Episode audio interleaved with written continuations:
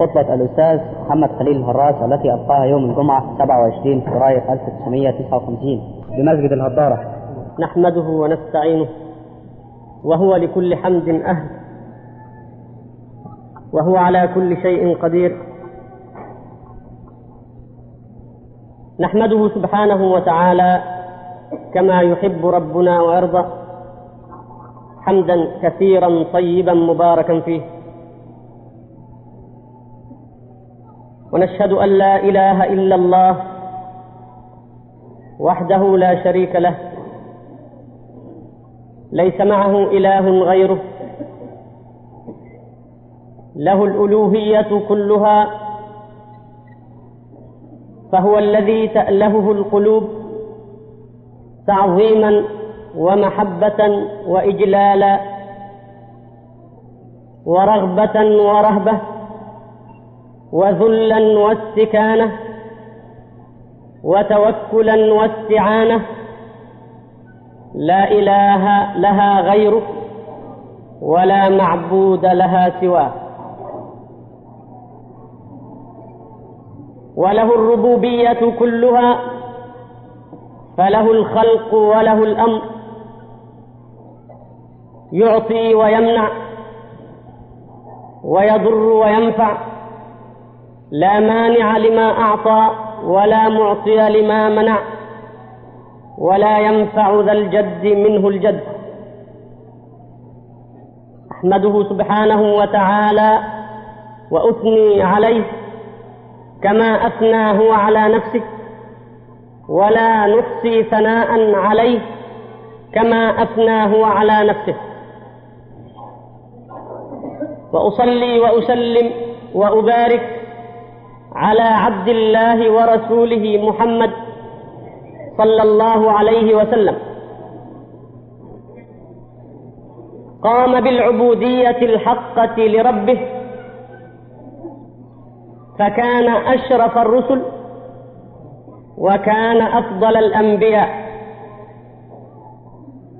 كملت عبوديته لله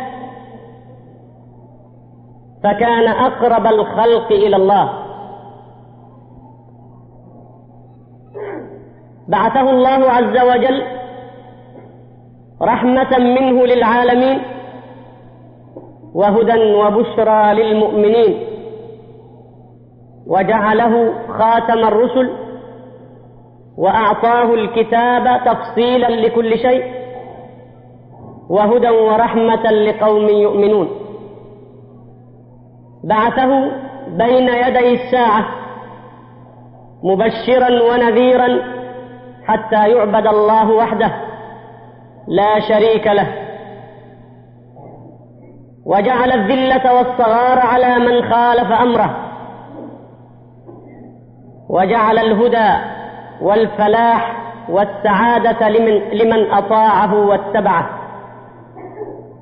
اللهم صل وسلم وبارك عليه وعلى آله وصحبه الذين اخترتهم لصحبته والذين قاموا على هذا الدين أمناء مخلصين يبلغون دعوته وينشرون رسالته حتى عم الأرض كلها نور الإسلام وحتى ظهر دين الله على الدين كله تحقيقا لما وعد به سبحانه من قوله وعد الله الذين آمنوا منكم وعملوا الصالحات ليستخلفنهم في الأرض كما استخلف الذين من قبلهم وليمكنن لهم دينهم الذي ارتضى لهم وليبدلنهم من بعد خوفهم أمنا يعبدونني لا يشركون بي شيئا. أما بعد فيقول الله تبارك وتعالى أعوذ بالله من الشيطان الرجيم. يا أيها الذين آمنوا استجيبوا لله وللرسول إذا دعاكم لما يحييكم. واعلموا أن الله يحول بين المرء وقلبه وأنه إليه تحشرون. واتقوا فتنة لا تصيبن الذين ظلموا منكم خاصة. واعلموا أن الله شديد العقاب.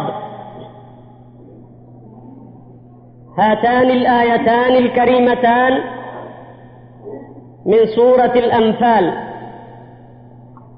وسورة الأنفال سورة مدنية نزلت على رسول الله صلى الله عليه وسلم بعد غزوة بدر الكبرى حين اختلف المسلمون في قسمة الغنائم وتنازعوا أيهم أحق بها وأولى فنزلت سورة الأنفال تأمرهم أن يفوضوا الأمر فيها لله وللرسول. وأن يتقوا الله ويصلحوا ذات بينهم وأن لا يدعوا عامل الفرقة يدب بينهم وأن لا يحملهم شيطان الشهوة ولا طاغوت المادة على أن ينسوا هذه الوحدة الجامعة والرابطة التي ربطتهم وجعلتهم إخوانا في الله متحابين وأنصارا متعاطفين. فاتقوا الله وأصلحوا ذات بينكم وأطيعوا الله ورسوله إن كنتم مؤمنين. ثم ذكرهم الله تبارك وتعالى بالصفات التي يجب أن يكون عليها المؤمن الذي صدق في إيمانه فقال سبحانه إنما المؤمنون الذين إذا ذكر الله وجلت قلوبهم وإذا تليت عليهم آياته زادتهم إيمانا وعلى ربهم يتوكلون. الذين يقيمون الصلاة ومما رزقناهم ينفقون أولئك هم المؤمنون حقا. لهم درجات عند ربهم ومغفرة ورزق كريم. ثم ذكرهم الله تبارك وتعالى بما امتن به عليهم من النصر في غزوة بدر التي جعلها الله آية على صدق رسوله وعلى صحة الإسلام ليهلك من هلك عن بينة ويحيى من حي عن بينة. فذكرهم بأنه استجاب لهم حين دعوه وسألوه النصر وأنه وعد رسوله إحدى الطائفتين إما العير وإما النفير وأنه أنزل معهم الملائكة في هذه الغزوة تثبت أقدامهم وتبشرهم بالنصر وتطمئنهم وترغبهم في القتال وتحثهم عليه وأنه أنزل من السماء ماء ليطهرهم به. ويذهب عنهم رجز الشيطان وليربط على قلوبهم ويثبت به الأقدام. ثم أمرهم سبحانه وأرشدهم إلى ما يجب أن يكونوا عليه من صدق في اللقاء ورغبة في الموت والاستشهاد وألا تحدثهم نفوسهم بجبن ولا فرار. يا أيها الذين آمنوا إذا لقيتم الذين كفروا زحفا فلا تولوهم الأدبار ومن يولهم يومئذ دبره إلا متحرفا لقتال أو متحيزا إلى فئة فقد باء بغضب من الله ومأواه جهنم وبئس المصير. ثم حذرهم الله سبحانه أن يغتروا بهذا النص الذي حصل لهم وأن ينسبوه إلى أنفسهم فما كان إلا من عند الله سبحانه فهو الذي بيده النصر وبيده الهزيمة. وما كان لتلك الفئة القليلة من المسلمين في غزوة بدر أن تنتصر على جحافل المشركين إلا بمشيئة الله وعونه ونصره وتأييده. فلم تقتلوهم ولكن الله قتلهم. وما رميت إذ رميت ولكن الله رمى. وليبلي المؤمنين منه بلاء حسنا. وإن الله لسميع عليم. ثم بشرهم بأن أمر هذا الشرك إلى أفول. ونهايته إلى انقضاء وزوال. وأن هذا الشرك الذي كان يصول عليهم ويجول في مكة. بدأت بوادر ضعفه واضمحلاله وأن الله سيذهب كيده شيئا فشيئا. ذلكم وأن الله موهن كيد الكافرين. ثم أمرهم أن يطيعوا الله ورسوله وأن يسمعوا لما أمرهم الله ورسوله وأن لا يتولوا عنه وهم يسمعون. فيكونون كهذه الدواب إن شر الدواب عند الله الصم البكم الذين لا يعقلون. ولو علم الله فيهم خيرا لأسمعهم ولو أسمعهم لتولوا وهم معرضون.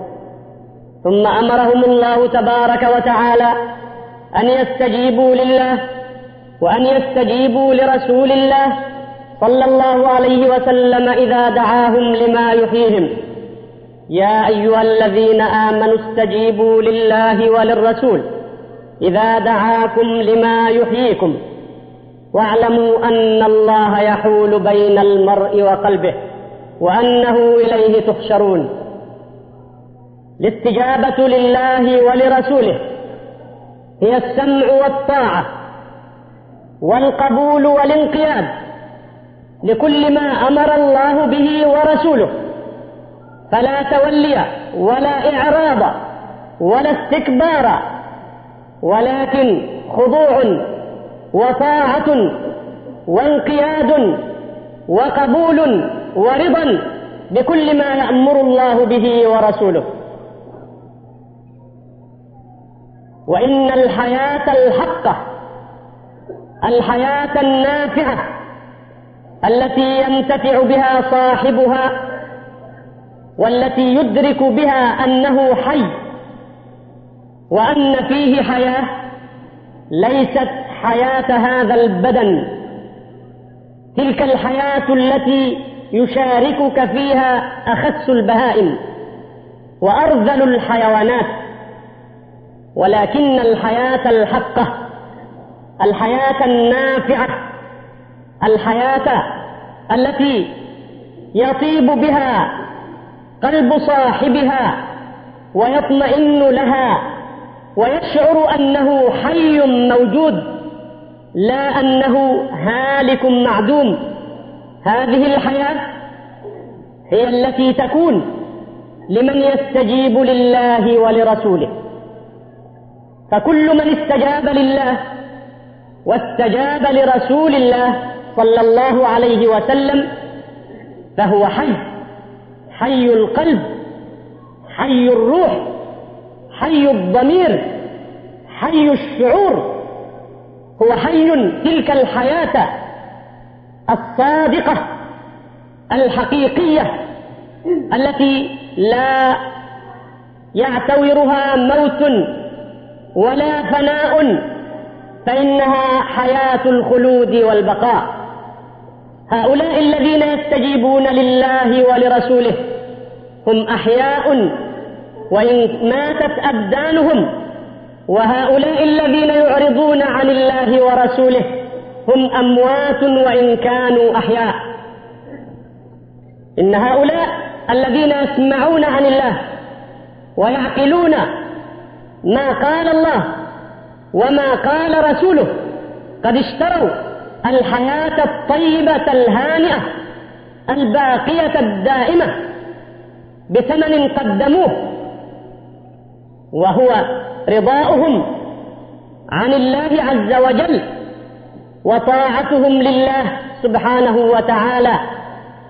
لا يعرضون ولا ينكصون ولا يتلونون ولا يتغيرون. فهذه أيها الإخوة هي الحياة الحقيقية. هي الحياة التي تضمن لصاحبها كل خير وكل سعادة عند الله تبارك وتعالى حيث يحيا في جنة الحيوان التي هي الدار الباقية الدائمة. وإن الناس من هذه الحياة مختلفون كل الاختلاف فإن هذه الحياة الطيبة لا تكون إلا لمن استجاب لله ولرسوله. وتكون بحسب هذه الاستجابة وبحسب ما قدم من سمع وطاعة. فمن كملت استجابته لله وللرسول فقد كملت له هذه الحياة. ومن ضعفت استجابته لله وللرسول فقد ضعفت فيه هذه الحياة. وهذه الحياة التي تضمنها تلك الاستجابة لله وللرسول لن تكمل أبدا ولن تقوى أبدا إلا إذا سمع المسلم كل ما أمره الله به عز وجل في كتابه وكل ما أمره به رسوله صلى الله عليه وسلم في سنته. فإن هذه الأوامر التي أمرنا الله بها والتي أمر بها رسوله هي عناصر تلك الحياة وهي سر قوتها وهي سر وهي سر قوتها. فمن قام بهذه الأوامر كاملة غير منقوصة فقد قويت فيه هذه الحياة ومن نقص شيئا منها فقد نقص منه ومن حياته بقدر ما نقص من طاعته لله ورسوله. فالواجب إذن أن نسمع ما قال الله وأن نسمع ما قاله رسول الله صلى الله عليه وسلم إذا دعانا لما يحيينا. وإنك لن تستطيع الاستجابة لله وللرسول. وأنت لا تنظر فيما قال الله ولا فيما قال الرسول. إن شرط هذه الاستجابة أن تسمع عن الله وأن تسمع عن رسول الله وأن تعقل وتفهم وأن تتدبر معاني كلام ربك ومعاني كلام رسوله صلى الله عليه وسلم. وأما هؤلاء المخذولون المحجوبون الذين لا يعقلون عن الله ولا يفهمون مراد الله من كلامه والذين يستقصرون عقولهم وأفهامهم أن تأخذ أحكام الدين وأوامره ووصاياه من كلام الله وكلام رسوله صلى الله عليه وسلم. فيذهبون إلى ما ألف الناس وإلى ما قال الناس وإلى ما رأى الناس فيأخذون دينهم من هذه الكتب التي لا تحوي إلا كلاما فارغا وإلا ضلالا مبينا والتي اختلف فيها أصحابها وتناقضوا واضطربوا. كيف تلتمس الهدى من هذا الضلال؟ كيف تلتمس الشفاء؟ من هذا المرض إذا أردت شفاء لنفسك وحياة لقلبك وصفاء لروحك فارجع إلى ربك وتفهم ما قاله لك وما أمرك به وما شرعه لك. فإنه كلمك أيها المسلم بلسان عربي مبين لا عوج فيه ولا التواء. بل العوج والالتواء في كلام غيره وإنما كلام ربك وكلام رسول ربك أوضح وأبين وأظهر وأشفى من كل قول ومن كل كلام. هؤلاء الذين أعرضوا عن كتاب الله وعن سنة رسوله صلى الله عليه وسلم ثم راحوا يجولون في هذه المهامه ويقرؤون هذه الضلالات يلتمسون فيها الهدى ويلتمسون فيها الشفاء فلا يرجعون إلا بالحيرة تملأ قلوبهم وإلا بالضلال يكاد يمزق أحشاءهم. ولو أنهم استفتوا كتاب ربهم ولو أنهم أخذوا عن ربهم وعقلوا وفهموا عن ربهم وعن رسول ربهم وفهموا مراد الله عز وجل من كلامه وفهموا مراد رسوله صلى الله عليه وسلم من كلامه واتقوا أحكام دينهم من هذين النبعين الصافيين اللذين لا ينضبان أبدا واللذين لا يتغيران أبدا واللذان لا يفنيان أبدا.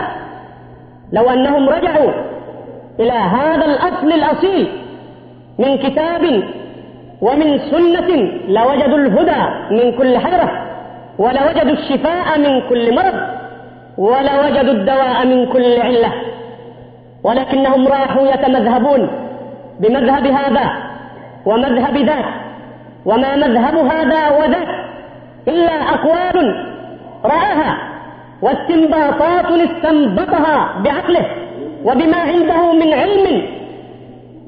فما لنا وله لقد استنبط لنفسه فما لنا لا نستنبط لأنفسنا. إن هؤلاء الذين يشيعون هذه المذاهب ويجرون وراءها ويقدمون كلام أئمتها على كلام الله ورسوله وإذا دعوا إلى الله ورسوله أعرضوا واستكبروا وقالوا حسبنا ما وجدنا. في هذه الكتب فإن أشياخنا وأئمتنا كانوا أعلم منا وأفهم. فلا يمكن أن يكونوا قد ضلوا ولا أن يكونوا قد أخطأوا فادعوا لهم العصمة وأخذوا عنهم دينهم.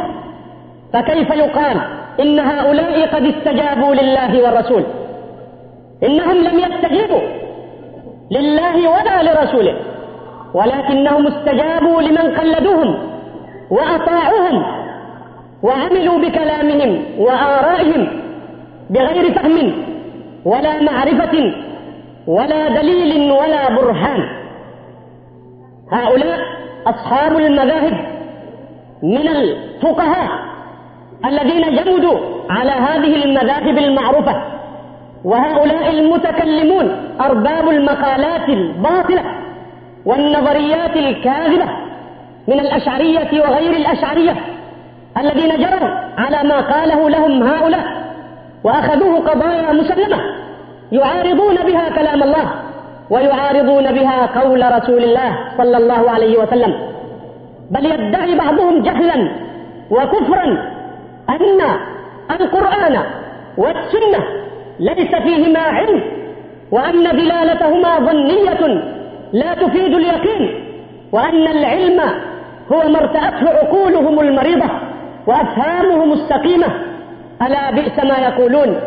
ألا بئس ما اشتروا لأنفسهم أن سخط الله عليهم وفي العذاب هم خالدون؟ نعم إن هؤلاء لم يستجيبوا لله ولا لرسوله ولهذا ماتت قلوبهم وانطمست بصائرهم وضرب الله عز وجل على قلوبهم حجبا لا يفهمون عنه ولا يعقلون عنه لأنهم أعرضوا فكان جزاء هذا الإعراض منهم أن صرف الله قلوبهم بأنهم قوم لا يفقهون. إنهم لا يسمعون من القرآن إلا ترنما وإلا تغنيا وإلا أصواتا يجهر بها القارئ يتلذذون يتلذذون بتلك الأوقاع وبتلك النبرات التي تخرج من فم القارئ ولكنهم لا يحسون بما يسمعون من معنى ولا يفهمون لهذه الآيات غرضا ولا مرما ولا يعقلون عن الله تبارك وتعالى. صم بكم عمي فهم لا يعقلون. وإذا تليت عليهم أحاديث رسول الله صلى الله عليه وسلم وفيها وفيها ما في كتاب الله عز وجل من الهدى والشفاء وفيها الحكمة وفيها النور وفيها العصمة من الضلال والنجاة من الهوى إذا سمعوا هذه الأحاديث. سمعوها تبركا بها. سمعوها للتبرك فقط ليتبركوا بتلاوة هذه الأحاديث. ولكنهم لا ينظرون إلى ما احتوته من معان رائقة وأخلاق كريمة وإرشادات رحيمة وشرائع عادلة مستقيمة. أراد بها رسول الله صلى الله عليه وسلم أن يبين ما أجمل الله في كتابه وأن يوضحه للناس عملا وتطبيقا كما أمر به كتاب الله عز وجل فإنه هو المبين عن الله والمبلغ إلى الناس مراد الله من كلامه وأنزلنا إليك الذكر لتبين للناس ما نزل إليهم ولعلهم يتفكرون. إن من أراد أن يحيا حياة العزة وحياة القوة وحياة الاستقامة. إن من أراد أن يحيا هذه الحياة الطيبة التي يشعر بها أنه حي وأنه موصول بالحياة وأنه لا ميت ولا هالك فليقرأ كتاب الله يحيا به قلبه ويشرق به ضميره وينشرح له صدره وليقرأ كلام رسول الله صلى الله عليه وسلم. قراءة تدبر وإمعان وفقه لا هذرمة ولا قراءة عابرة كما تقرأ الصحف وكما تقرأ المجلات ولكن يجب الوقوف عند كل آية من كتاب الله تبارك وتعالى. نسأل عن معناها وعما أراده الله منها ونقف عند كل جملة من كلام رسوله صلى الله عليه وسلم. نتدبر معناها ونعرف مراد رسول الله صلى الله عليه وسلم منها. فما انتفع أحد بما في كتاب الله ولا في سنة رسول الله إلا من مارس الكتاب والسنة عقلا وتفهما وتدبرا وفقها وفتح بصيرته على هذا النور حتى أشرقت في قلبه أنوار الكتاب والسنة فاستغنى بهما عن غيره. فسار في حياته على هدى من ربه وأحياه الله من ضلاله وأحياه الله من من الموت الذي كان فيه بالجهل والضلال والكفر والعمى. أو من كان ميتا فأحييناه وجعلنا له نورا يمشي به في الناس. كمن مثله في الظلمات ليس بخارج منها كذلك زين للكافرين ما كانوا يعملون. وكذلك أوحينا إليك روحا من أمرنا ما كنت تدري ما الكتاب ولا الإيمان ولكن جعلناه نورا نهدي به من نشاء من عبادنا وإنك لتهدي إلى صراط مستقيم صراط الله الذي له ما في السماوات وما في الأرض ألا إلى الله تصير الأمور. إن الحياة أيها الإخوة حياة القلوب. فأحيوا قلوبكم بماء الحياة. بهذا بهذا العبير بهذا النمير الطيب الذي يفيض عليها من كتاب الله ومن سنة رسول الله صلى الله عليه وسلم. فتحيا قلوبكم وتزدهر وتربو وتنبت بإذن الله ثمرا شهيا من كل زوج بهيج تؤتي أكلها كل حين بإذن ربها. أعمالا صالحة وأخلاقا كريمة ورضا واستقامة تنبت هذا النبات الطيب لأنها شجرة طيبة سقيت بماء طيب. ضرب الله مثلا شجرة طيبة ضرب الله مثلا كلمة طيبة كشجرة طيبة. أصلها ثابت وفرعها في السماء تؤتي أكلها كل حين بإذن ربها. ويضرب الله الأمثال للناس لعلهم يتذكرون. أيها الإخوة إن القلوب لها حياة وللأبدان حياة وإن حياة القلوب أعز وأرفع وأسمى من حياة الأبدان. فيا أيها المجتهد في حياة بدنه وفي المحافظة على بدنه وفي جلب الغذاء والقوت والملبس لبدنه يخشى عليه العطب ويخشى عليه التلف والهلاك. هل لا تزودت لروحك أيضا؟ وهل لا تزودت لقلبك؟ ما به غذاؤه وما به قوته وما به حفظه وحياته. ترضى أن تعيش لبدنك خاصة فتكون كهذه الأنعام التي لا تعرف إلا ما تأكل وتشرب. لا بل يجب أن ترتاد لقلبك أن ترتاد لقلبك مرعا طيبا ونباتا حسنا وأكلا شهيا وغذاء طيبا ولن تجد هذا الغذاء الذي به شفاؤك والذي به حياتك والذي به قوتك والذي به رجولتك والذي به إنسانيتك والذي به تكون كريما على نفسك وكريما على الناس وكريما على الله عز وجل لن تجد هذا الغذاء الطيب الشهي إلا في كتاب الله وإلا في سنة رسول الله صلى الله عليه وسلم. فإلى الكتاب وإلى السنة أيها الإخوة ندرسهما ونتدبرهما ونحيا بهما ونحيا لهما ونكون معهما دائما ولو كره المعرضون ولو كره المجرمون الذين هجروا كتاب الله واتخذوه وراءهم ظهرية. هجروا تحكيمه والتحاكم إليه. هجروا تدبره. هجروا تفهمه وعقله. هجروا الاستشفاء والتداوي به. وما كان وما أنزله الله إلا شفاء. وما أنزله الله إلا طبا وعلاجا لأدواء القلوب وأمراض النفوس. إلى الكتاب والسنة أيها الإخوة فإن فيهما الحياة الرغيدة وإن معهما العيش الهنيء الطيب حتى ولو ضاقت بنا سبل هذه الحياة حتى ولو ألمت بنا كل مصائب هذه الحياة حتى ولو كنا من هذه الحياة في سجون ومعتقلات حتى ولو كنا من هذه الحياة في فقر مدكع وضر موجع فإننا سنعيش في بستان كتاب الله وفي روضة رسول الله صلى الله عليه وسلم. سنعيش منهما في فسحة سنعيش منهما في حياة فسيحة الأرجاء.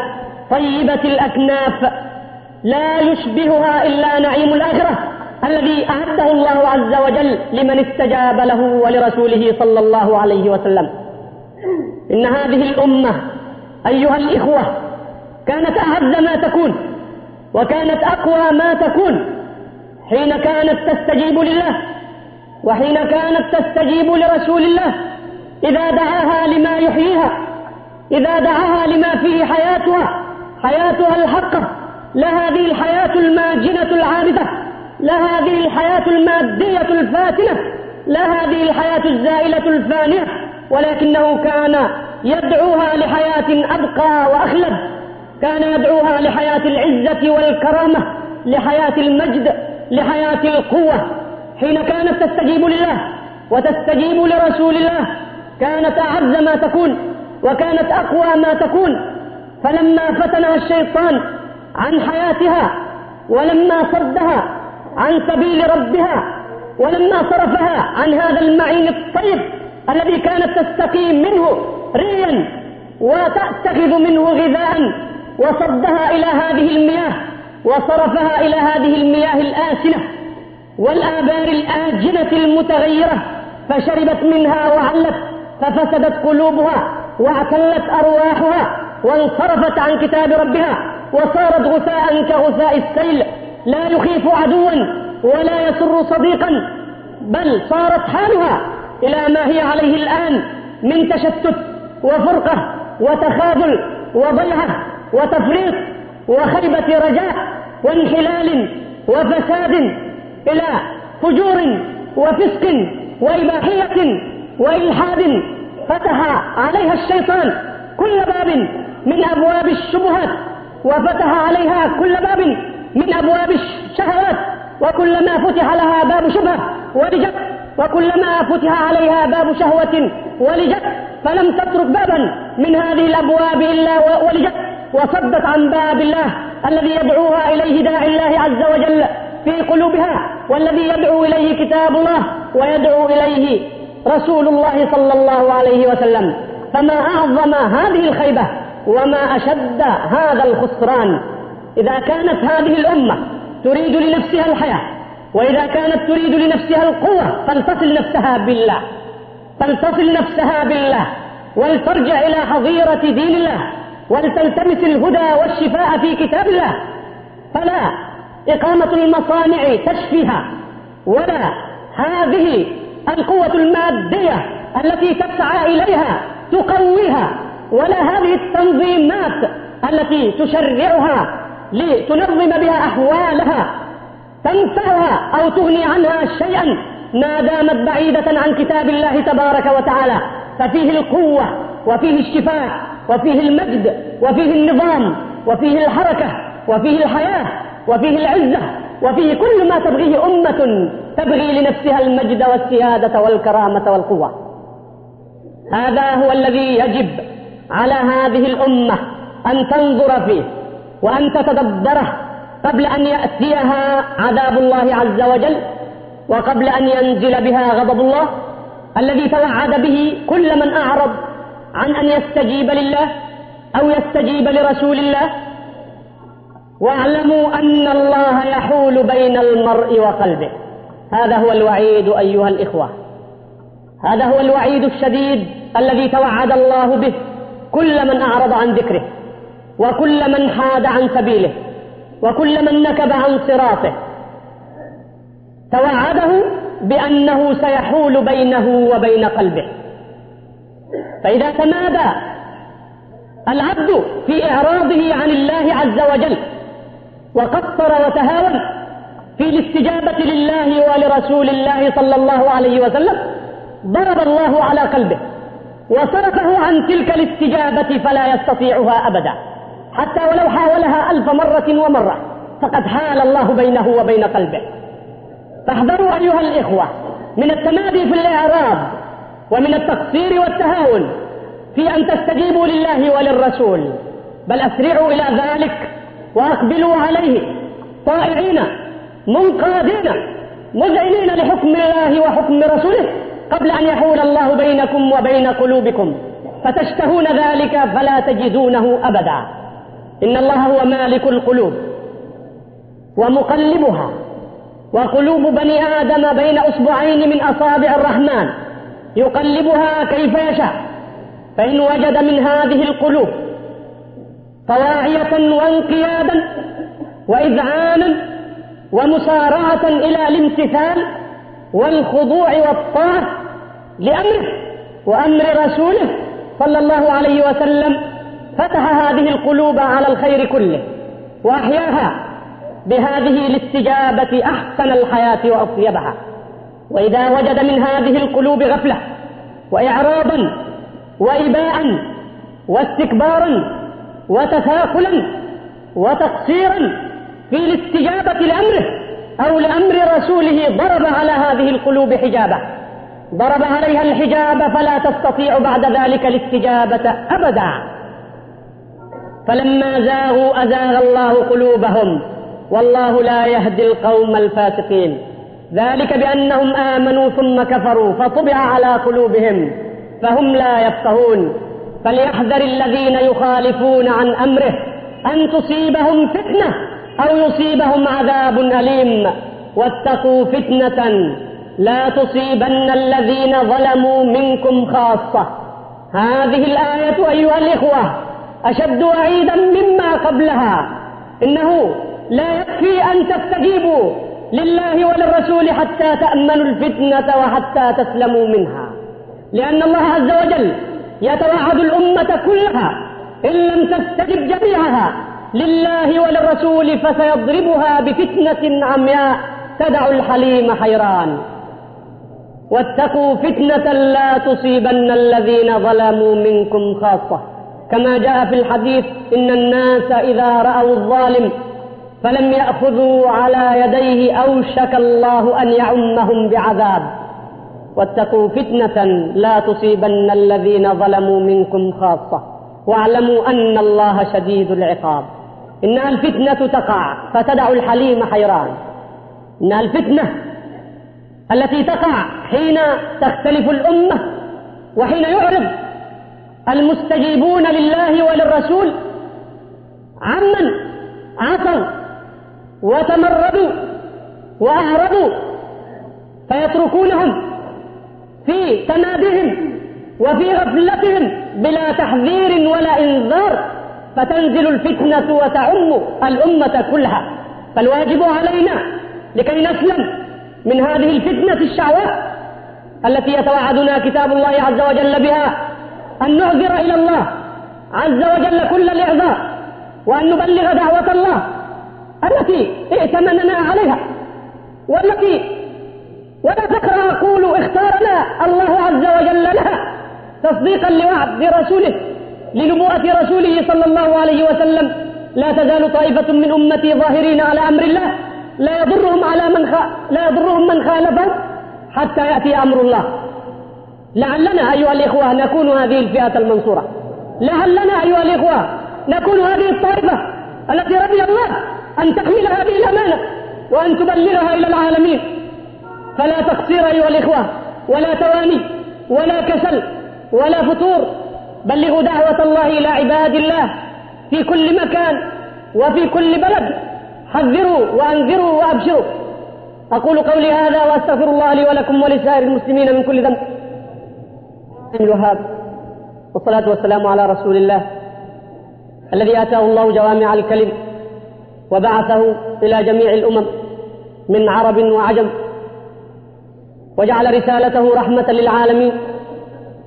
وآتاه كتابا فصله على علم تبيانا لكل شيء وهدى ورحمة وبشرى للمسلمين. أما بعد فيا أيها الإخوة إن هاتين الآيتين من كتاب الله عز وجل لا بد أن نجعلهما شعارا لنا ودستورا في هذه الحياة يضيء لنا السبيل ويضيء لنا الطريق. فإن الطريق صعبة وإن المهمة شاقة وإن السفر بعيد وإن الزاد قليل وإن الراحلة كليلة. وقد ذهب إلى ربه من كنا نعول بعد الله عز وجل عليه. ذلك الذي كان جبلا شامخا وطودا عظيما يصد عنكم عادية الأعداء. ويدفع بقوة علمه وغزارته عن كتاب الله وعن سنة رسول الله صلى الله عليه وسلم. ولكن يجب أيها الإخوة ألا نهلك أسا وجزعا وألا يفت في عضدنا ضعف ولا وهن. فإن الموت قضاء مقدور وأجل مكتوب. لا معدى عنه ولا مهرب. وقد مات رسول الله صلى الله عليه وسلم وكان خيرا من شيخنا الذي مات. فما وهن أصحابه ولا ضعفوا ولا استكانوا ولا ناموا عما ألقي عليهم من تبعات ومسؤوليات بل قاموا بها حق القيام وأدوها تبليغا وإنذارا ودعوة للناس جميعا وحربا وجهادا في سبيل الله عز وجل حتى فتحوا أقطار المعمور وحتى وصلت جيوشهم إلى حدود الصين وإلى قلب فرنسا. كل ذلك بما أودع الله في قلوبهم من إيمان وحكمة. كل ذلك بفهمهم في كتاب الله وفهمهم لسنة رسول الله صلى الله عليه وسلم. فلما وجدت منهم القلوب الواعية الفاهمة وأكبت هذه القلوب على كتاب الله وعلى سنة رسول الله استطاعت أن تجد فيهما كل شفاء وكل هدى وكل وكل قوة وكل مجد فعلينا أيها الإخوة أن نسير كما ساروا وأن ننهج منهجهم وأن نقتفي آثارهم في تحكيم كتاب الله عز وجل في كل ما تنازعنا فيه. نرده إلى الله وإلى الرسول كما أمرنا الله تبارك وتعالى. ولقد قرأت هذا اليوم في إحدى الجرائد خبرا يقول إن لجنة ستجتمع في مكتب الأستاذ محمود عبد اللطيف ولا ولا أعرف من هذا محمود عبد اللطيف. أن لجنة من كبار رجال الدين والقانون والاقتصاد ستجتمع في مكتب الأخ محمود عبد اللطيف لتبحث في الأحكام الدينية التي تتناسب مع النظريات العلمية الحديثة والتي لم يتكلم الفقهاء السابقون فيها ولم يجدوا لها حكما فيما بين أيديهم من الكتب كتب المذاهب والأئمة وأن هذه اللجنة ستختار أيسر المذاهب سهولة ستختار أيسر المذاهب سهولة في هذه الأحكام التي يحتاجها المسلمون في هذه العصور الحديثة حتى تتناسب مع حاجات العصر. ومطالب العصر. وليس لي أن أعترض على تأليف هذه اللجنة فنحن أحوج ما نكون إلى مثل هذه اللجان. ولكني أعترض على المنهج أو الطريقة التي ارتبطها اللجنة لنفسها في البحث وارتبطها لنفسها في استنباط الأحكام. إن هذه اللجنة تقول إنها سترجع إلى كتب المذاهب لتأخذ بأيسرها أحكاما مما يتلائم وحاجات العصر ومما يتفق ومطالب العصر. ولست أدري ما معنى أيسرها حتى ولو كان بلا دليل تأخذ من المذاهب أيسرها حتى ولو خالف هذا الأيسر والأسهل كتاب الله وك وكلام رسوله صلى الله عليه وسلم أليس هناك شيء من حياة أيجوز للجنة تجتمع من كبار رجال الدين والقانون والاقتصاد تقول إنها ستنظر في المذاهب لتأخذ بأيسرها مما يتطلبه العصر ومما نحتاج إليه من الأحكام التي تناسب حياتنا وعصرنا. هذا والله أمر يقضي منه العجب. لقد كان أولى بهؤلاء بدلا من أن يضلوا ويتيهوا بين أرجاء هذه الكتب وبين صفحاتها وسطورها لقد كان أولى بهم وأجدر أن يرجعوا إلى كتاب ربهم وإلى سنة نبيهم. فساجدون فيها ولا شك كل ما يحتاجون إليه من أحكام. وتحدث للناس أقضية بقدر ما أحدثوا من الفجور. نعم ساجدون في كتاب الله وفي سنة رسوله. كل ما يتطلبه العصر بل فيهما أوفى مما يتطلبه العصر بل فيهما أوفى وأكمل مما ساجدونه في هذه الكتب التي سيختارون منها الأيسر والأسهل. لا أيها الإخوة لا بل يجب الرجوع إلى مصدر الدين إن كنتم صادقين. إن كنتم صادقين في أنكم تريدون أحكاما دينية لا أحكاما شيطانية. إن الأحكام الدينية التي تنسب إلى دين الله لا تؤخذ من هنا ولا من هناك ولكنها تؤخذ من كتاب الله ومن سنة رسول الله. صلى الله عليه وسلم. وكل ما وراء ذلك فليس بشرع ولا دين وإنما هو شرع الهوى وإنما هو دين الشيطان. والعجب أن يقولوا نختار الأيسر والأسهل. العجب من هؤلاء أنهم يريدون أن يجروا دين الله جرا إلى حياتهم. بدلا من أن يجروا حياتهم إلى دين الله؟ فهل انعكست الآية؟ بدلا من أن نقول للناس ارجعوا إلى كتاب الله؟ وطبقوا معاملاتكم وأعمالكم وسلوككم وحياتكم. طبقوها على كتاب الله وسنة رسوله. نذهب نحن فنتكلف أحكاما لتطابق حاجات الناس ومعاملات الناس. لماذا نكلف أنفسنا هذا الشفر لماذا؟ إن إما إما أن نستطيع أن نرجع بالناس إلى حظيرة الكتاب والسنة وإما أن نتركهم وما يعملون. مما يخالف دين الله ويخالف كتاب الله وسنة رسوله. أما أن نحاول تبرير أعمال الناس ونحاول تبرير أغلاط الناس ونحاول تبرير هذه الأخطاء التي يقع فيها الناس بتلمس أحكام لها من كتب المذاهب وكتب الأئمة فهذا مما لا يرضى به مسلم يغار على دينه وعلى كتاب ربه. وقرأت خبرا آخر أدهى وأعجب من هذا الخبر. أن لجنة موقرة لجنة من كبار رجال الأزهر والأوقاف والإرشاد والصحة ألفت. تعرفون لماذا ألفت أيها الإخوة؟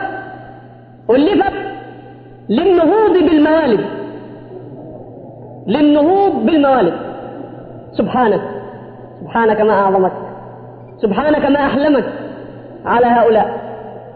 تؤلف لجنة من كبار رجال الأزهر ومن كبار وزارة الأوقاف ومن عدة وزارات لا لتقول هذه اللجنة كلمة الحق ولا لتقول هذه اللجنة إن الموالد بدعة لا أصل لها في دين الله عز وجل ولكن لتقول إن هذه الموالد شرعة يجب أن تبقى ودينا يجب أن يتبع ولكن يجب النهوض به نعم. إنهم تواصوا وتواصوا على أن هذه الموالد يجب أن تبقى. وما جرى أحد منهم أن يقول كلمة الحق وهي أن هذه الموالد عار في جبين الأمة وعار في جبين الإسلام وموائد للشيطان يعبث بها ويلعب بعقول بني آدم. ما جرى أحد منهم على أن يقول هذه الكلمة. ولكنهم رأوا فقط أن ينهضوا بالموالد فما هي طريقة النهوض بالموالد. كل ما رأوه من وسائل النهوض بهذه الموالد أنهم سيحضرون على الموالدين ومن يذهبون إلى الموالد أن يتخذوا من المساجد دورا للأكل والشرب والنوم ويجب عليهم أن يكونوا بعيدا عن المساجد إذا أكلوا أو شربوا أو ناموا.